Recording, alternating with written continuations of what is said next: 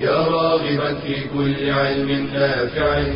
ينمو العلم ويتقدم تقنياته ومجالاته ومعه نطور أدواتنا في تقديم العلم الشرعي. أكاديمية زاد. زاد أكاديمية ينبوعها. صاف صاف ليروي غلة الظمآن. وتعلم اللغة الفصيحة ورعاها بطريف أسلوب وحسن بيان. بشرى لنا زاد أكاديمية للعلم كالأزهار في البستان.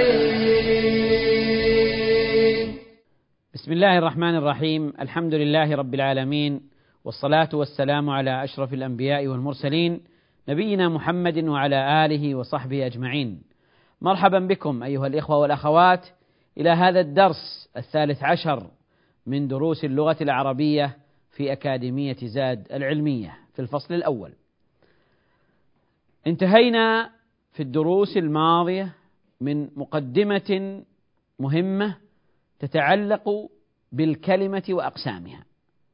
بالكلمة وأقسامها وتفريعات كل ذلك. واليوم نتحدث عن مقدمة مهمة متعلقة بالإعراب والبناء.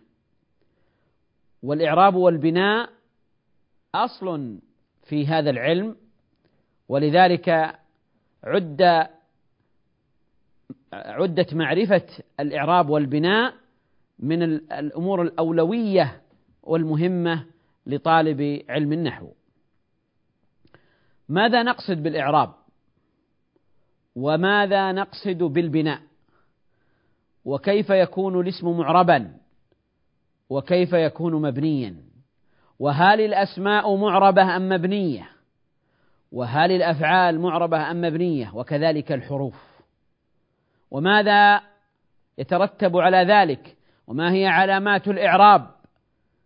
وما هي علاماته الأصلية وعلاماته الفرعية؟ أسئلة كثيرة. في هذه الحلقة والحلقات القادمة بإذن الله نجيب عنها فأول سؤال ما الفرق بين الإعراب والبناء؟ ماذا نقصد بالإعراب؟ وماذا نقصد بالبناء؟ قبل أن نعرف الإعراب والبناء أقول لكم حينما تتكلمون أو تقرؤون أو تسمعون تجدون كلمات تتغير أحوال أواخرها. حال آخرها يتغير. فمرة تجدونه مضموما ومرة تجدونه مفتوحا ومرة تجدونه مكسورا. وكلمات أخرى لا يتغير آخرها. لا يتغير آخرها. تأتي على صورة واحدة وآخرها مستقر على حال واحدة. هنا الفرق بين المعرب والمبني والإعراب والبناء. فالإعراب هو هذا التغير الذي يحصل في آخر الكلمات بسبب اختلاف الموقع موقع هذه الكلمة بسبب اختلاف العوامل التي دخلت على هذه الكلمة. والبناء هو عدم التغير والثبات الثبات والمبني هو الذي لا يتغير آخره ويبقى على صورة واحدة أيها الإخوة والأخوات نأتي إلى تفصيل هذا في شاشة العرض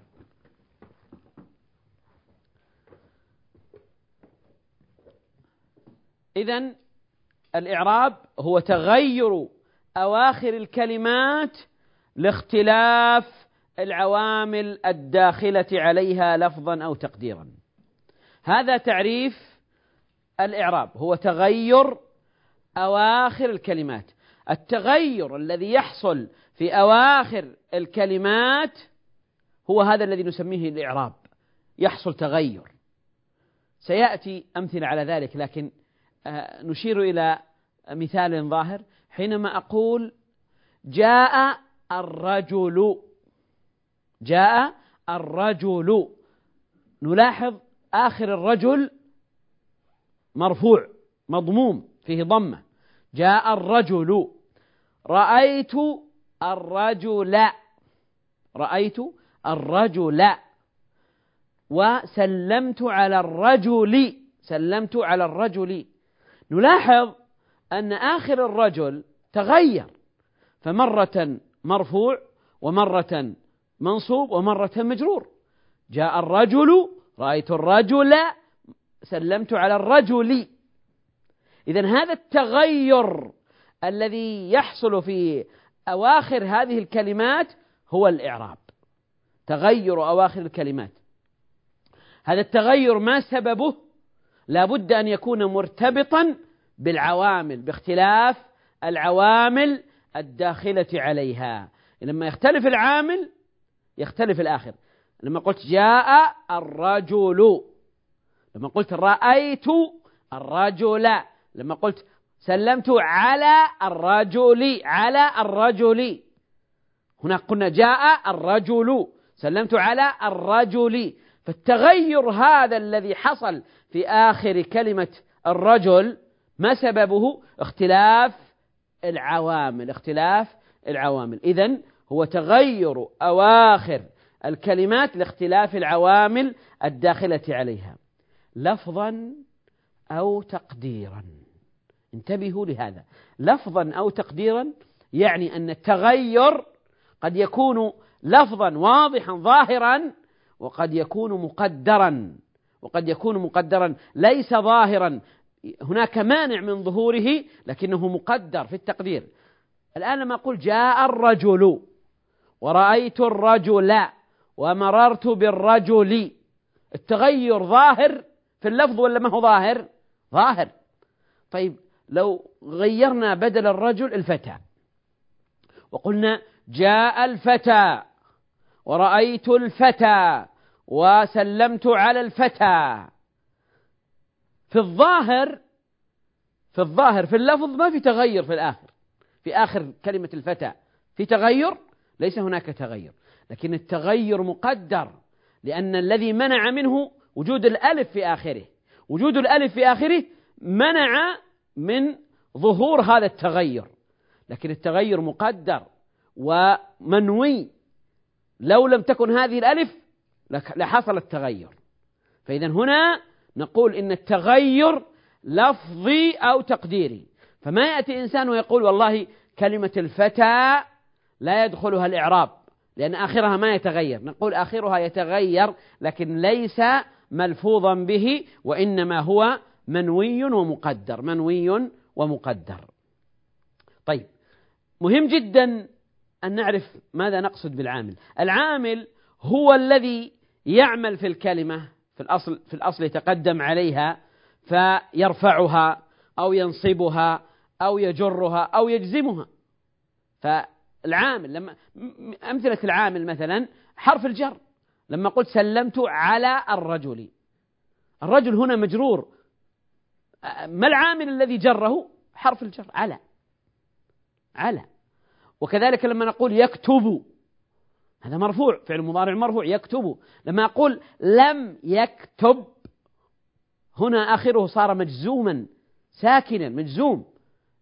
ما العامل؟ العامل لم. هذا العامل الذي دخل عليه أثر على آخره. فإذا التغير الذي يحصل في الآخر هو بسبب العوامل بسبب العوامل بسبب اختلاف العوامل. فالعامل هو الذي يؤثر في آخره فإذا كان آخره يتأثر بهذا العامل فيكون مرة مرفوعا ومرة منصوبا ومرة مجرورا أو مجزوما. فإذا هذا التغير هو بسبب هذا العامل. ما دام في تغير سببه العامل إذا هذا هو الإعراب. هذا هو الإعراب. وهذه الكلمة نقول عنها إنها معربة. إنها معربة. فاصل أيها الإخوة ثم نواصل الحديث بإذن الله عز وجل. بشرى لنا أكاديمية للعلم كالأزهار في البستان.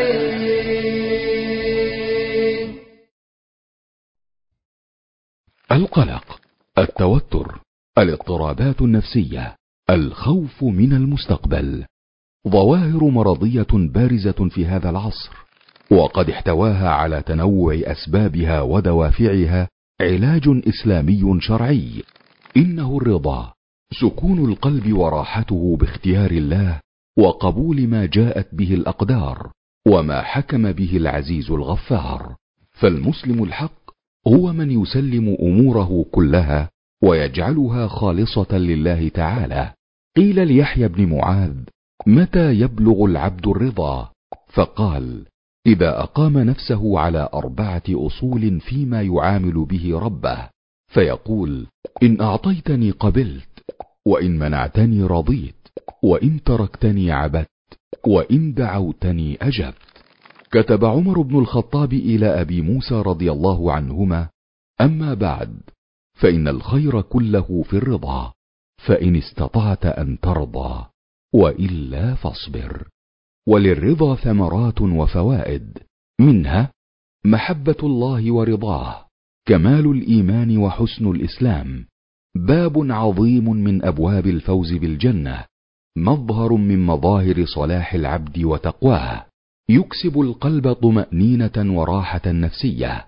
يجنب العبد الأزمات النفسية والقلق الزائد والتوتر فإذا أراد العبد الكفاية والغنى فليطرح عنه رداء الطمع وليتذكر قول رسول الله صلى الله عليه وسلم ارض بما قسم الله لك تكن أغنى الناس.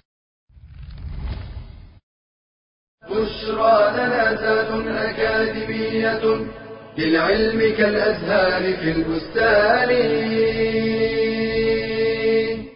بسم الله الرحمن الرحيم. نواصل الكلام أيها الإخوة عن الإعراب والبناء. إذا قلنا إن الإعراب هو تغير الأواخر لاختلاف العوامل وهذا التغير قد يكون ملفوظا يعني لفظا وقد يكون مقدرا وقد يكون مقدرا. والعامل هو آه الذي يؤثر في الكلمة في آخرها يؤثر فيها فيرفعها أو ينصبها أو أو يجرها أو يجزمها. أما البناء فهو يقابل الإعراب. إذا الإعراب هو التغير البناء هو لزوم آخر الكلمة حالة واحدة. يلزم حالة واحدة مهما تغير العامل. مهما تغير العامل. جئت بفعل جئت بحرف نصب جئت بحرف بحرف جر آخره ثابت. آخره مبني. آخره يلزم صورة واحدة. فهذا مبني. فهذا مبني. هو محله الرفع مثلا لكن لكنه مبني على كذا. محله النصب لكنه مبني على كذا. آخره لا يتغير ثابت لا يتغير. مهما اختلفت العوامل فإن آخره لا يتغير. لا يتغير. هذا هو المبني. هذا هو المبني الأسماء نحن عندنا الأسماء والأفعال والحروف هل الأسماء مبنية أم معربة؟ الأسماء مبنية أم معربة؟ الاسم إما معرب وإما مبني يعني إذا الإعراب والبناء يدخلان في الأسماء يعني هناك من الأسماء ما هي أسماء معربة وهناك من الأسماء ما هو مبني وهناك من الأسماء ما هو مبني. فإذا الأسماء منها ما هو معرب ومنها ما هو مبني. يعني منها ما يتغير آخره بسبب اختلاف العوامل ومنها ما يلزم آخره صورة واحدة. يلزم آخره صورة واحدة لا يتغير لا يتغير. طيب إذا المعرب ما تغير آخره بسبب العامل. تغير آخره بسبب العامل فهو معرب. الاسم المعرب هو الذي يتغير آخره إذا اختلفت العوامل. إذا اختلفت العوامل تغير آخره إذا هذا اسم معرب. هذا اسم معرب. طيب. ما مثاله جاء المدرس وسألت المدرس وسلمت على المدرس. إذا هنا يتغير آخره بسبب اختلاف العامل بسبب اختلاف العامل. أما المبني فهو ما لا يتغير آخره بسبب العامل. لا يتغير آخره. آخره يلزم صورة واحدة ويلزم حالة واحدة فلا يتغير. غير العوامل آخره لا يتغير. فهذا مبني لأنه لا يتأثر بالعامل لا يتأثر بالعامل لا يتغير. ثابت على صورة واحدة. ما مثاله؟ حينما أقول جاء هؤلاء. كيف حال آخر كلمة هؤلاء؟ هؤلاء اسم إشارة. كيف حال آخره؟ آخره مبني على الكسر. مبني على الكسر. لا يتغير. ما يمكن تقول هؤلاء ولا هؤلاء. آخره مبني على الكسر. حتى لو كان فاعلا حتى لو كان في موضع رفع فاعل في موضع الفاعل المرفوع هو يلزم صورة واحدة. فلما نأتي نقول جاء هؤلاء هؤلاء هنا مبني. ولذلك لما نعرب كلمة هؤلاء ماذا نقول؟ نقول هؤلاء اسم إشارة مبني على الكسر في محل رفع. مبني على الكسر في محل رفع. لماذا مبني على الكسر؟ لأنه هكذا. هو لازم لهذه الصورة لا يتغير. فنحن حينما نعربه نقول اسم إشارة مبني على الكسر في محل رفع فاعل. سألت هؤلاء سألت أنا سألت هؤلاء. هنا في موضع نصب مفعول به لكنه مبني على الكسر فنقول اسم إشارة فهو هو اسم إشارة مبني على الكسر في محل نصب مفعول به. سلمت على هؤلاء. حتى هنا. لا نقول هؤلاء اسم إشارة مجرور بحرف الجر وعلامة جره الكسر لا. نقول هؤلاء اسم إشارة مبني على الكسر في محل جر. مبني على الكسر في محل جر. إذا نلاحظ الفرق بين هذا هذا الاسم المعرب وبين هذا الاسم المبني. هذا الاسم المعرب تغير آخره وهذا لم يتغير آخره. وهذا لم يتغير آخره. كل الأمثلة جاء هذا ال ال ال ال ال ال الاسم مبنيا على الكسر. جاء مبنيا على الكسر ولم يتغير ولم يتغير. طيب. إذا خلاصة الكلام. أن الأسماء منها ما هو معرب ومنها ما هو مبني منها ما يتغير آخره لاختلاف العوامل الداخلة عليه ومنها ما لا يتغير آخره مهما اختلفت العوامل مهما اختلفت العوامل. هنا استطراد يسير. قالوا إن الاسم الأصل فيه أنه معرب. الأصل في الأسماء أنها معربة.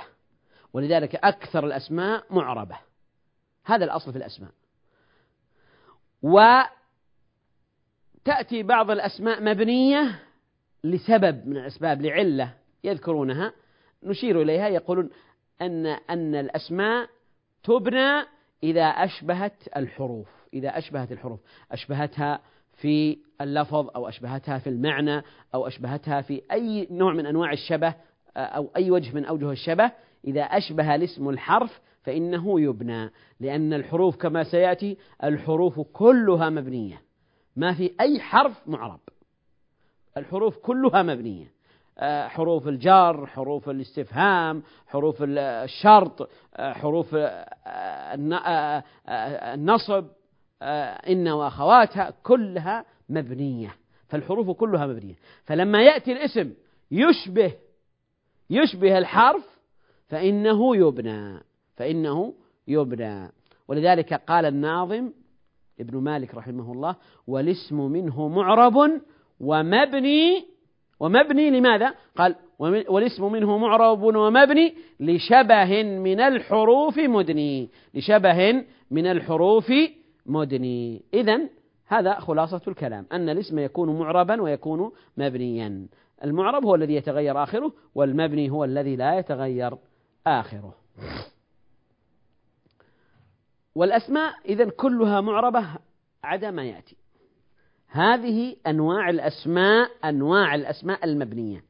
ما عدا هذه الأسماء المبنية يكون معربا. ما عدا هذه الأنواع ما عدا هذه الأنواع يكون معربا يكون معربا. فإذا نحن آه، بهذا نحاول أن نضبط آه، الأسماء المبنية والمعربة بذكر المبنيات من الأسماء ذكر المبنيات من الأسماء وما عدا ذلك يكون معربا يكون معربا. وهذا جيد من حيث أن طالب العلم خلاص يضبط المبني في في في فيكون ما عداه معربا. فإذا الأسماء كلها معربة عدا ما يأتي. الضمائر أسماء الإشارة الأسماء الموصولة أسماء الاستفهام الظروف بعض الظروف أسماء الأفعال أسماء الشرط الأعداد المركبة. الأعداد المركبة. إذا الأنواع ثمانية أنواع. ثمانية أنواع كلها كلها أسماء مبنية. كلها أسماء مبنية. الضمائر مثل هو هم أنت أنتم أنا ذهبت التاء في ذهبت الواو في قالوا رأيته التاء والهاء أسألك الكاف ضربني الياء كتابه الهاء. كل هذه أمثلة على المبنيات وهي الضمائر. انتبهوا في ضمائر منفصلة هو وهم وما أشبه ذلك أنت أنتم هذه أمثلة فقط هذه أمثلة. أنا وهناك ضمائر متصلة. هذه الضمائر منفصلة وهذه الضمائر متصلة. التاء في ذهبت الواو في قالوا التاء والهاء في رأيته الكاف في أسألك الياء في ضربني الهاء في كتابه. وهكذا. هذه الضمائر. إذا الضمائر كلها مبنية. الضمائر كلها مبنية. أي ضمير؟ فهو مبني. فهو مبني. أسماء الإشارة. هذا هذه ذلك أولئك. هذان وهاتان هذان وهاتان معربان يعاملان معاملة المثنى. هذان وهاتان. أما بقية أسماء الإشارة فهي معربة فهي معربة يعني لا يتغير آخرها. فاصل أيها الإخوة ثم نواصل الحديث إن شاء الله عن الأسماء المبنية. بشرى لنا أكاديمية للعلم كالأزهار في البستان.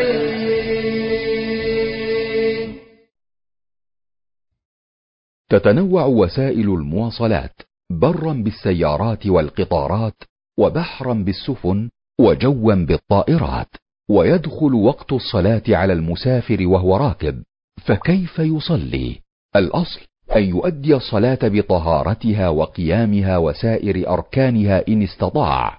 قال تعالى والذين هم على صلاتهم يحافظون. أي على مواقيتها وأركانها وواجباتها ومستحباتها فإذا حان وقت الصلاة في الطائرة أو السفينة توضأ فإن لم يجد الماء أو وجده وعجز عن استعماله تيمم فإن لم يجد ماء ولا ترابا صلى على حسب حاله لقوله تعالى فاتقوا الله ما استطعتم. وإن علم أن وقت الصلاة يخرج قبل هبوط الطائرة وجب أن يصلي على حاله.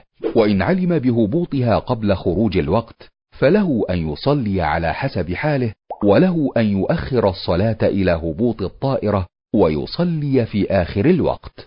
وعليه أن يتوجه للقبلة في صلاة الفرض ويدور مع الطائرة وغيرها حيث دارت حسب الطاقة.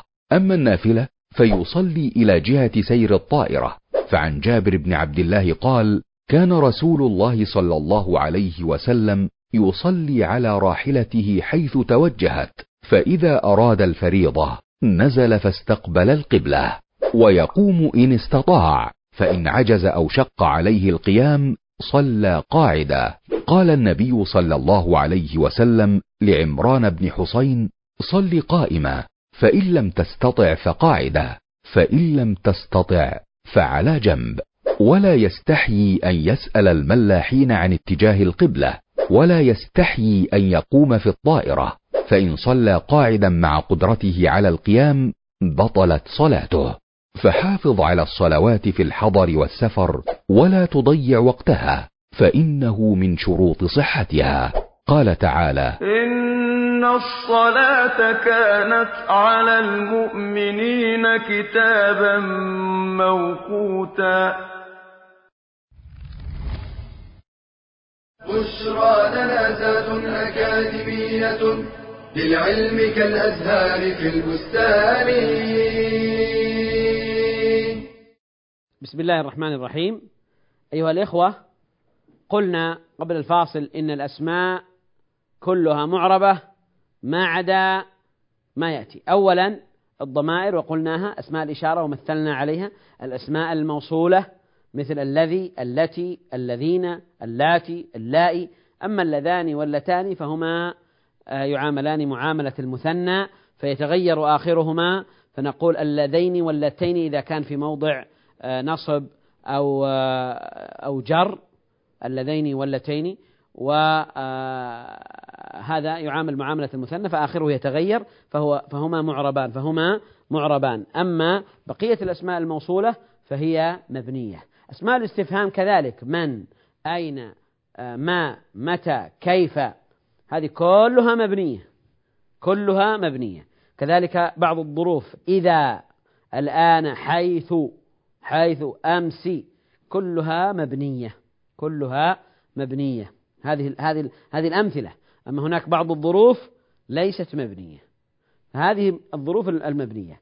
أسماء الأفعال كلها مبنية. آمين. أف آه هيهات حي هذه كلها أسماء مبنية. أسماء الشرط. من جاء أكرمه. إذا الشرطية. متى الشرطية؟ كيفما الشرطية؟ الأعداد المركبة. ونقصد بالأعداد المركبة أحد عشر. وثلاثة عشر أحد عشر. وثلاثة عشر إلى تسعة عشر. هذه الأعداد المركبة مبنية على فتح الجزئين مبنية على فتح الجزئين يعني مبني على فتح الجزء الأول والثاني أحد عشر حتى لو كان في موضع رفع أو في موضع جر فيكون أحد عشر مبني لا يتغير آخره. ثلاثة عشر أربعة عشر خمسة عشر إلى تسعة عشر كلها مبنية على فتح الجزئين. تسعة عشر تسعة عشر. الجزء الأول مبني على الفتح والجزء الثاني مبني على الفتح فيقول مبني على فتح الجزئين مبني على فتح الجزئين. إذا أيضا الأعداد المركبة هذه مبنية. هذه هي الأسماء المبنية. ما عداها فهي أسماء معربة فهي أسماء معربة لأن الإعراب هو الأصل في الأسماء والأسماء المعربة كثيرة جدا كثيرة جدا. هذه أنواع الأسماء المبنية وما عداها فمعرب. طيب انتهينا من الأسماء. ننتقل بعد ذلك إلى الأفعال. وسبق أن أشرنا في درس سابق في الحديث عن الفعل لما تحدثنا عن آه، الفعل آه، القسم الثاني من أقسام الكلمة أشرنا إلى أنه أن بعض الأفعال مبني وبعضها معرب. الفعل الماضي والأمر مبنيان دائما. مبنيان دائما. لا يكون الماضي معربا ولا الأمر معربا. مبنيان دائما. الفعل المضارع الأصل فيه الإعراب. إلا إذا اتصلت به نون النسوة أو نون التوكيد. فيكون مبنيا. يعني لا يكون المضارع مبنيا إلا إذا اتصلت به نون النسوة أو نون التوكيد أو نون التوكيد. إذا الفعل المضارع الأصل فيه الإعراب ويبنى في حالين. وقد مضى بيان ذلك عند الكلام على أقسام الفعل. ما الحال ما الحالان؟ إذا اتصلت به نون النسوة أو اتصلت به نون التوكيد فإنه يكون مبنيا. أعطي على ذلك أمثلة. لما أقول يكتب هذا فعل مضارع. طيب هذا الفعل المضارع معرب؟ الجواب نعم معرب. ما الدليل؟ الدليل حينما أقول الطالب يكتب. آخره مرفوع. لما أقول الطالب لن يكتب لن يكتب آخره تغير. لما دخل العامل لن تغير آخره صار يكتب. الطالب لم يكتب حرفا لم يكتب حرفا. آخره صار مجزوما وعلامة الجزم السكون. فإذا آخر هذا الفعل المضارع متغير. فمرة يكون مرفوعا وتظهر عليه العلامة ومرة يكون منصوبا وتظهر علامته ومرة يكون مجرورا مجزوما فتظهر علامته. يكتب لن يكتب لم يكتب. فتغير آخره. طيب. هذا المعرب. وهذا الأصل في الفعل المضارع أن يكون معربا.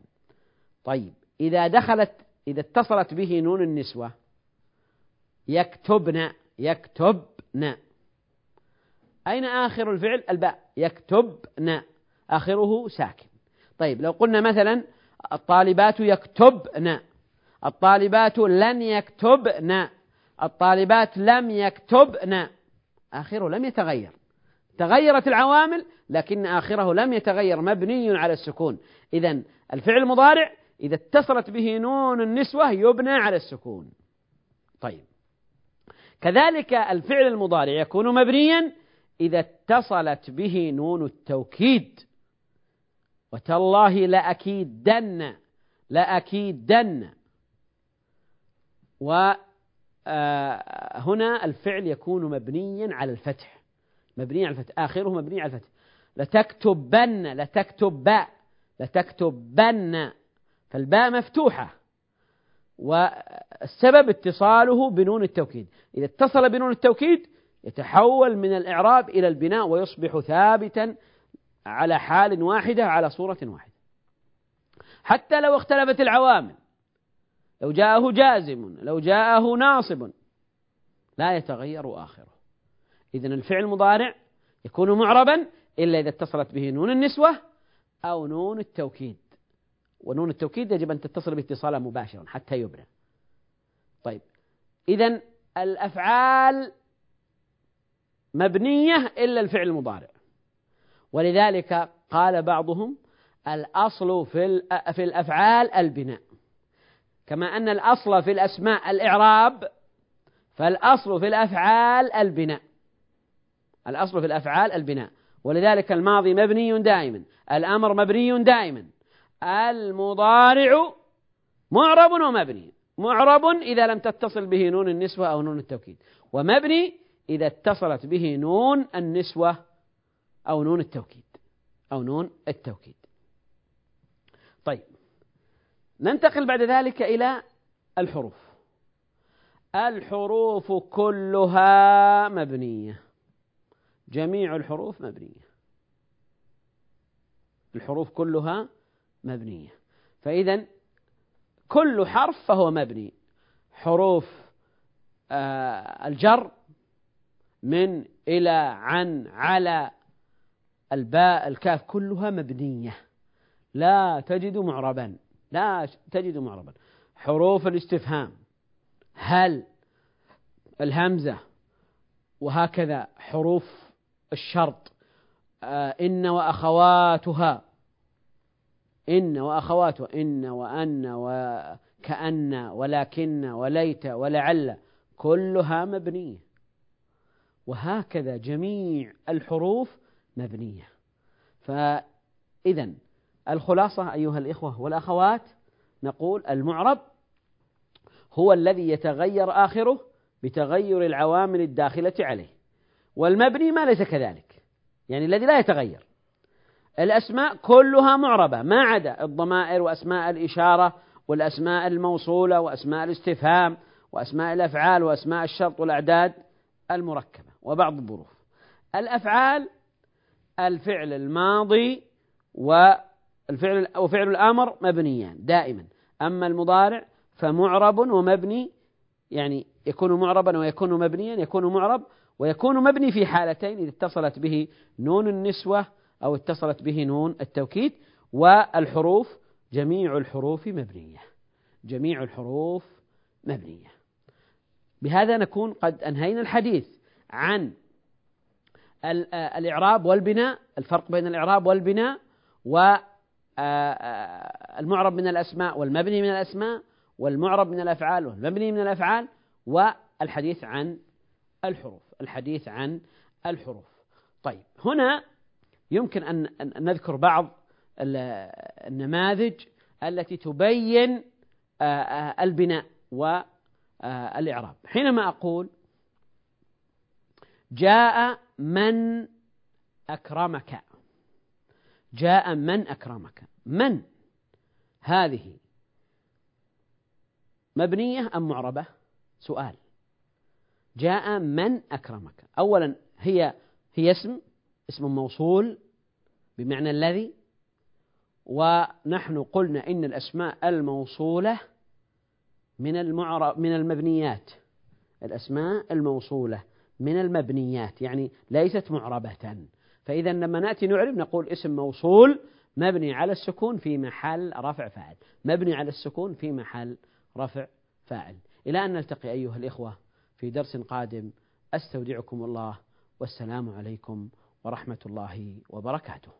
تلك العلوم دروسها ميسورة في صرح علم الراسخ الأركان. بشرى لنا بشرى لنا بشرى لنا ذات أكاديمية للعلم كالأزهار في البستان.